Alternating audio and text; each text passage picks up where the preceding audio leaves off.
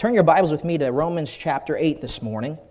Romans chapter 8, and we'll be looking at verse 28 as we get started. Now, this is a very special time of year, not just because OCA gets a two week vacation, okay? And that's exciting. But not only that, because we get to spend time with family. And now, this time of year is even more special because everybody, everybody starts to look at the previous year or in the past and they start to self evaluate, right? Right? We look back at the year 2023 and there was some crazy stuff going on in 2023. We have indictments going on. We have scandals in, in politics. We, we have uh, riots. We have illegal immigration. We have uh, what's going on in the Middle East. We have what's going on in Ukraine. We have rumors of wars and wars and all that stuff that's going on. And we're thinking to ourselves, what can we do this year that would be different? Because honestly, I don't want to go through another 2023. Do you? I don't. Um, so people examine themselves okay, what can we do better? What can we improve in going into 2024? We also do that with ourselves as well, right? Everybody sees us on their phones, they see it on their TV, everything that we can do to improve and help ourselves. For instance, men, this is the time of year where we look back into our past and we say, you know what? What I did before was probably not the best idea. I've used this illustration before. I'm going to use it again this morning just because. I, just feel like doing it. Three years ago, I got my first real Christmas tree. Betsy and I, up to that point, really only had the, you know, the fake ones that look just beautiful and you put plug it in and it lights up and it was, it was great, right? But my first real Christmas tree was just three years ago. Now, what comes with that is sometimes there's possibility of birds or squirrels getting into that, but you have to water it as well, and there's pine needles everywhere, and, and you got to make sure that you take care of it. It's like having a puppy at Christmas, but it's in, in your living room, and there's ornaments and all that fun stuff. However, at the end, right around this time of year, that tree starts to die, right? We all know that. Pine needles fall to the ground, it starts turning brown. And for those that enjoy going outside and burning things, this is a very exciting time of year for us, right? We know that. And so I talked to Betsy, and she was like, You know, I want that ugly thing out of my living room. And she was rightfully so for that. And so I'm saying, I'm going to take this tree and I'm going to burn it. And she looks at me and she says, Joe, you probably should cut it up. And I said, Well, I don't know. Now, this is my first experience with real Christmas tree, okay? I don't know about all that. she's like, eh, you probably need to cut up. I said, ah. I don't know. Now, we always listen to our wives, don't we, gentlemen? Right? So, my wife goes shopping, and I'm by myself, and that's usually when I get myself in trouble. And I, I take this tree and I take it outside to a burn pit, uh, if you will, and I just cram it down in there, and then I light it. And for those that enjoy fire or just seeing things, it was a glorious sight for about four seconds. And then fear set in because it is now going from this little thing to engulf, and you, you know, hear that sound 20 feet in the air, and I start to realize I'm going to burn down this neighborhood. And so I run to the side of my house, I get the hose, I start spraying whatever I can. I start spraying leaves, I spray the sky. I don't know what it's going to catch on fire, but eventually I got it down. And oh, Betsy gets home and she said, Where's the Christmas tree? And then I had to tell her, you know, that's always the fun thing to tell your wife what you did wrong. Um, so I tell her what happened, and she just gives you that wife look that all men have experienced, which you're like, mm, I told you so. You know, you've seen that look, men, right? So now I am glad to say it has been three years, and I still have that tree. I have a tree right now, and it's starting to brown, and the needles are falling off, and the water is starting to be gone. And so I have yet to take it outside and burn it, okay? I want to say that so far the neighborhood is safe. But that why? We do a self-examination. I've learned probably shouldn't tried to burn down the neighborhood. Well, the same thing is true for us, right? Everybody right now looks at ourselves and say, what can I do to improve? What can I do that's better? Okay, for instance, some people might say, this is the time of year I'm going to balance my checkbook. All right, I'm going to get rid of that credit card debt. I'm going to do this. It's going to be a fantastic financial year for me. And so I'm going to do X, Y, and Z to do that, to improve. Right? That's a great thing. That's a great thing to, uh, to strive for. Some people might say, you know what? I have not been eating healthy like I should. The people at McDonald's know my name. Okay, that's a problem, right? And so maybe I should start eating healthy. Well, what that requires is that you have to plan. You have to budget the money for that. You have to make meal plans. Sometimes they even have this crazy thing where you buy a box and it just comes to your house and it's supposed to be healthy. I don't know how healthy it is, but it might be. How many of you guys have had that box before? It, okay, great, fantastic. So, yeah, eating healthy, great. Or some people say, you know what, I am tired of being in the shape of round, okay? And so I need to go to the gym. All right, I don't have that problem. I don't have to worry about that, but some people do, right? And so they decide to get a gym membership, and that lasts for about two weeks. But what, what happens? They have to prepare. They have to strive to do something. They look at themselves and say, you know what? Something is wrong with me. I'm not where I need to be. I could be better, so let's do something better. Let's do something to change. The same thing is true for us Christians. We need to look at ourselves in the light of the gospel of Jesus Christ and say, what is it that is about me that I can change to be more like Christ? And that's the title of the message this morning Like Christ More in 2024. Like Christ More in 2024. Let me ask you this question, and it's, it's a hard one, really, to just even ask, because you have to you even self examine yourself. If God was to stand before you this morning, and we know He's here with us, but if He was going to stand before you and if there was one thing, what is one thing in your life that He asks you to change or do or get rid of to make you more like Christ? What is one thing that He asks you to change to be more like Him? Ephesians, I'm sorry, Romans chapter 8, verse 28 says this We know all things work together for good to them that love God, to them that are called according to His purpose. For whom he did foreknow, he also did predestinate to be conformed to the image of his Son, that he might be the firstborn among many brethren. Moreover, whom he did predestinate, them he also called, and whom he called, them he also justified, and whom he justified, them he also glorified. What shall we say then to these things? If God be for us, who can be against us? Let's pray. Lord, we are so thankful for you. Lord, I am thankful for a time of new beginnings. Lord, I'm thankful that you, as our God, look at us, knowing everything about us, knowing our inward parts, Lord, our, our thoughts and our intents. Lord, everything that we could ever do, you know it, but Lord, you chose to love us anyways. And Lord, you desired not to leave us where we are, but you desire to change us and to change us into the image of your Son. So I pray as we dive into this message this morning, Lord, strengthen me, fill me with your spirit, give me the words to say this morning. Let me be an encouragement, and Lord, let this be an encouragement to others. In Christ's name I pray. Amen. All right. Now, getting into this passage, I want to be clear on a few things. This is not talking about, now, listen, Calvinists say crazy things all the time. This is not talking about being uh, predestined to go to heaven or hell. That's not what this passage is talking about, okay? It's talking about the glorious purpose in which we have as Christians who have answered the call, what we are predestined to be. We have a purpose to be conformed into the image of His Son. What a great great responsibility. What a great privilege that we have to be like that. But that being said, going into our first truth that we see this morning, I want us to understand that God has created us with the purpose of change. God has created us with the purpose of change. Now, how many of you guys have ever played the game Risk? Raise your hand. Okay. Good, good to know. All right, thank you. Uh, yeah, it's a great game. It's a board game. Um, I've, I've, talked about this before. I may have talked about it here. I don't remember really. But it's a board game where there's five continents and you have little soldiers, and the, the means of the game is that you destroy everybody and you conquer the world. What a fun game that is, right? Conquer the world. What, what more fun can a man have, right? So we do this game, and we play. I played with a few people in the room: uh, John Pound, Ruben, Matt, uh, Jet. Kyan. Uh, where's Rusty at? Rusty, I played with him. Uh, Chris, I've played with Chris. Well, there's some unspoken things that you have to do when you play this game. Number one is when we play this game together, the first thing that everybody has to do is number one, destroy John Pound. I don't know why, but that is just always the goal. John Pound needs to be destroyed. Number two is that you have to make moves in order to play the long game, right? Now, when somebody looks at this, now Ruben is really bad at this, and I, I love him. I'm going to say this. When I play with Ruben, I do not understand a single move that he makes, okay? It's just sporadic. I look at him and then he winks at me, and I just don't understand it, okay? But that's just the way he is. But sometimes you have to play these moves, and people don't understand them, where you have to give up some territory, territory for the purpose of playing the long game.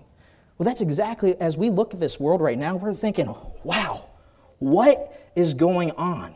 For a God that rules and reigns, why is this happening? Why, why, why did God, why would God allow man to defy him the way he is? Why would God allow man to sin against him? Why would he even give us the option? But you got to understand the whole purpose of why he did what he did was that we could have communion with him and be conformed into the image of his son. Way back into the Garden of Eden, God created man and woman, Adam and Eve, with a holy moral purity. They had communion with him. In fact, they walked with him in the Garden of Eden. They had a perfect relationship with him. But yet, they chose to rebe- rebel against him. They had one rule, ladies and gentlemen. They had one thing that they couldn't do eat of the tree of the knowledge of good and evil, but yet that wasn't enough for them. They had to have it all. They wanted to be like God. And so what did they do? They rebelled against the God that they had a relationship with. Wow. And because of their decision, we have waxed into wickedness, and the whole world groaneth, and there's corruption everywhere, and there's sin everywhere. And yet, even back then, in Genesis 3, chapter, uh, verse 15, God made a plan. He had a perfect plan that He would send a son, somebody born of the woman, who would crush the head of the snake, fulfilling and saying, I'm going to send someone that will not leave you where you are. And so, even though uh, Adam and Eve sinned, even though Israel sinned, even though everybody here sins, and even though He knows every single thing that is about us, He yet still chose to die for us. God Himself humbled Himself. He, he, he came in the form of man and He lived a perfect and holy life. Why? He fulfilled the law so He could come to die for us that we might have a relationship with Him again. He wants to have communion with us again. He wants to take us from where we were and take us to where we can be. See, God knew everything about us, but He did not leave us there. He did not leave Adam and Eve in the garden. He did not leave Abraham and Ur. He didn't leave the children of Israel in Egypt. He didn't leave Samson between the two pillars. He didn't leave David in his sin with Bathsheba. Instead, He gave them a way of escape, and He gives us a way of escape as well. He wants to change us. And that brings us to our second truth. We must be willing to change we must be willing to be transformed. Psalm 139, verse 23. Turn there with me if you would. Psalm 139, uh, verse 23. The Bible says this well, Psalm 129, verse 23 Search me, O God, and know my heart. Try me and know my thoughts. See if there be any wicked way in me, and lead me in thy way everlasting. See, God, you have to search me. You have to know me. You need to know my thoughts and intents. And Lord, I want you to show me what's wrong with me, and I want you to not leave me where I am, but instead lead me. Take me to the way everlasting. God, you are the one that's going to have to change me. See, this is come different than what some of us expect. You know, unfortunately, some of us come to the point where we just want to be comfortable. And it, sometimes we just have been a Christian for so long that we get, give excuses for why we do things the way we do.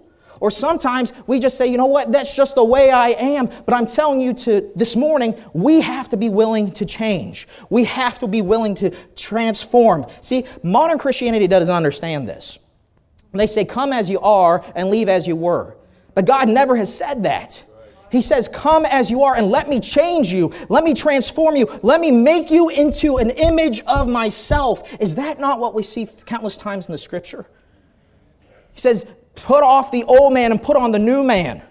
Right? He says, even in the picture of baptism, he says, buried in the likeness of his death, raised to walk in newness of life. Every picture that we see in the Old and New Testament is a picture of a transformed life.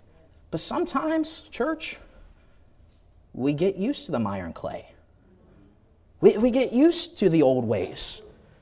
There, listen, there's pleasure in sin for a season, for a season. And we get go back into those, those things just like a dog returns to its vomit, and we want to go back to the old ways or go to our old sin. But I'm telling you, we have to be willing to come out of that. That's exactly what repentance is. It's saying turning away from this and turning to God, which is all the wickedness over here, and turning to what is righteous over here. We have to be willing to repent. You know what? We have to even repent as Christians sometimes. Saying, God, I don't know how I let this come in my life, but I need you to help me, to change me, to transform me. Is that not what a beautiful picture is, even of the, the parable of the lost son? This, this son who had everything. He had a communion with his father. He had the riches, he had wealth, he had inheritance. But yet, in his pride, he said, You know what? I, I want to leave that. And he takes his inheritance and he goes and lives a riotous life. He gets abandoned. He finds himself in, in, in quite literally mud, where he is then alone. But finally, he comes to himself, is what the Bible says. He came to himself. He realized that even he, his dad's servants, live better than what he's living right now. And so, what does this son do? He, he gets up out of the mire and the clay, out of the, the filth that he's living in. And he goes back to his father. And when his father sees him afar off, he doesn't just turn his back on him. The Bible says he ran to him. And when he saw him, he put a ring upon him, put a robe upon him, and they killed the fatted calf. And that is a picture of what God wants to do with us. He doesn't want to leave us there. He doesn't want to leave us in our sin. He wants to put that robe of righteousness upon us. He wants to transform us, and he wants to use us. See, what is it about us, church, that we have to be willing to change? See, this is a very personal question. I can't name it for you. You can't name it for me. Is, is, it, is it pride? Is it selfishness? Is it a surrendered life to Him? Is it forgiveness? Is it more mercy and love and compassion? Is it a better relationship with your spouse? Is it faithfulness to His Word? What, what is it that we can do or change to be more like the Son of God? See, some of us will say, well, Brother Joe, you, you don't understand. And I've heard this people don't change. That's just not true. That, that's not true. There was in the Old Testament a lady named Rahab. She was a harlot. But yet, when she came to face to face with the children of Israel in the faith of God, she left prostitution and she then became one of the line, in the lineage of the Messiah. Even Peter was a foul mouthed fisherman. And yet, when he came to face to face with Jesus Christ and the gospel, it transformed him, and he was used to bring the New Testament church to the Gentiles and also to the Jews. And then we have Saul, who was a murderer, dragging people out of their homes, families, women and children and fathers, and taking them to be murdered. He went from a murderer when he was face to face with the gospel to be a man of God who wrote most of our New Testament. Why? Because he understood. He understood that God could change him countless times in Scripture from people who are in their teens all the way up to 90s. God can change you, God can use you, God can transform you. But the thing is, the difference between them and the difference between us today is they, they were willing. These, these patriarchs, these, these men and, and uh, giants of the faith, the difference between us and them is they were willing to be changed. Are we willing to be changed this morning? Are we willing to be transformed by God? And our third truth that we see is He is the only means of change. He is the only means of change. Turn with me now to Romans chapter 12, verse 1 and 2.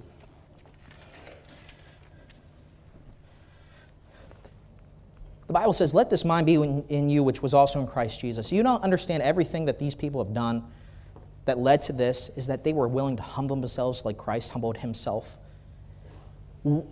I can't comprehend this.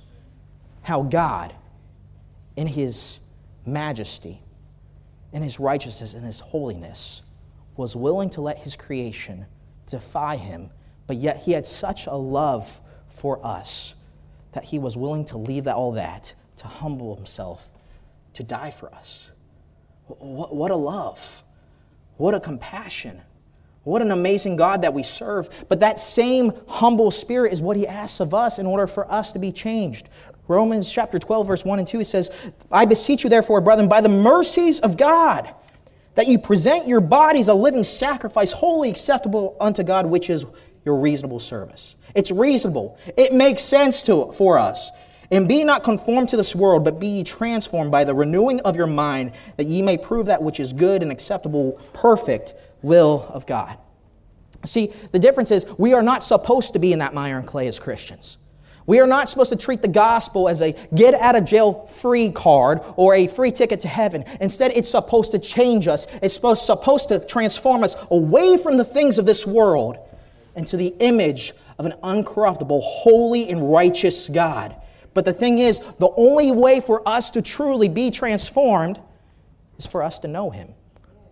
How can we not be transformed if we don't know Him? Every single account in Scripture, the people that were changed and transformed is because they got to know God. God spoke to them, God used them, He moved them, and they were willing to follow Him. So let me ask you this morning when was the last time you, you spoke to God? I'm not talking about just praying over your food, maybe in five minutes here or there. When have you last really spoken to God? The psalmist, David, countless times in Scripture, when he was out in the fields or whether he was in a cave, he had that personal relationship with the Lord where whether he was happy and singing praises, or whether he was sad and anxious, whether he was fearful or whether he was just proud, he was praying and pouring out his heart before God. Why? Because he realized no matter the situation I'm in, I need to go to him. He is the only one for me because to David, God was his all in all. When was the last time we spoke to God like that? When was the last time when we were just joyous? I can't wait to get on my knees and thank the Lord for what he's done here. Oh man, Lord, I'm scared. I'm nervous about what's going on with these wars and these rumors of wars. When was the last time we just got down on our knees and say, God, will you help this nation? Will you help us? Will you help this church? Will you help our pastor? When was the last time we got down on our knees for that? Not only that, but when was the last time we opened up this Word of God and we just studied it? I'm not talking about just reading a chapter here and there. I'm, I'm talking about pouring into it, trying to learn about Him. You see, when I was dating Betsy, I, I, I wanted to know everything about that woman right there. I wanted to know her favorite color. I wanted to know what made her tick. I wanted to know what kind of flowers and what kind of chicken she doesn't like. I wanted to know all those things. Why? Because I was pursuing her. And now I know more about her than I know about anybody else in this room. And that's the same desire that we need to have for our Savior that we are pursuing. I want to know what makes the heart of God tick. I want to know the same love that He has for them that I can have. I want to know His desires for me. And the only way that we're going to know that is by being in the Word of God. You know what's so strange? We have to keep over and over and over again talking about the importance of just being in the Word of God. How, many sermons have we heard about? Read your Bible. Pray every day and you'll grow, grow, grow. We, I, I remember getting on the ground as a little kid and singing that song, and you know, you remember growing, right? And then forget your Bible, forget to pray, and you do what? Shrink, shrink, shrink, and you have the sad face. And then you have to grow again. We remember that, right? But countless times we hear sermons about we need to get back in this book, but guess what we're not doing? We're not getting back in the book. We have to desire. We have to have that relationship with God because when we have that understanding, when we hear His heartbeat, as we open up the Word of God, we open up the mind of God. We understand His thoughts and intents towards us. And through reading His Word and praying, we have a supernatural change in ability that we can know God and know what He desires for us. But that requires for us to make a decision. It requires for us to say, This mire and clay, this thing that's in my life that I need to get rid of, Lord, would you search me? Would you know my heart? Would you show me if there's something that's keeping me from being more like you? And Lord, will you help me to know you as you desire for me to know you? It's a simple, simple, simple decision this morning. But the question is, will you do it? Pastor has laid before us this morning a, a schedule for us to be able to read through the Bible in a year. What a great start for us to be able to get in the routine of being in God's Word. I, am telling you, if you have not done it, Pastor's done it over 50 times. If you've not done it, make that decision this morning. Hey, I need to get some things right. I need to get in God's Word. I need Him to show me. I need to know Him more. That's a great way to do that. And so, in a few minutes, as we're about to close this message, would you not make that decision? Would you not make a decision? You know what? I'm, I, I've derailed, Brother Joe. I've been not speaking to God the way I should be. I haven't been in His Word the way I should be. I have something in my life that is keeping me from being more like Him. This is the opportunity that you have this morning to get right with God. With every head bowed and every eye closed, nobody looking around.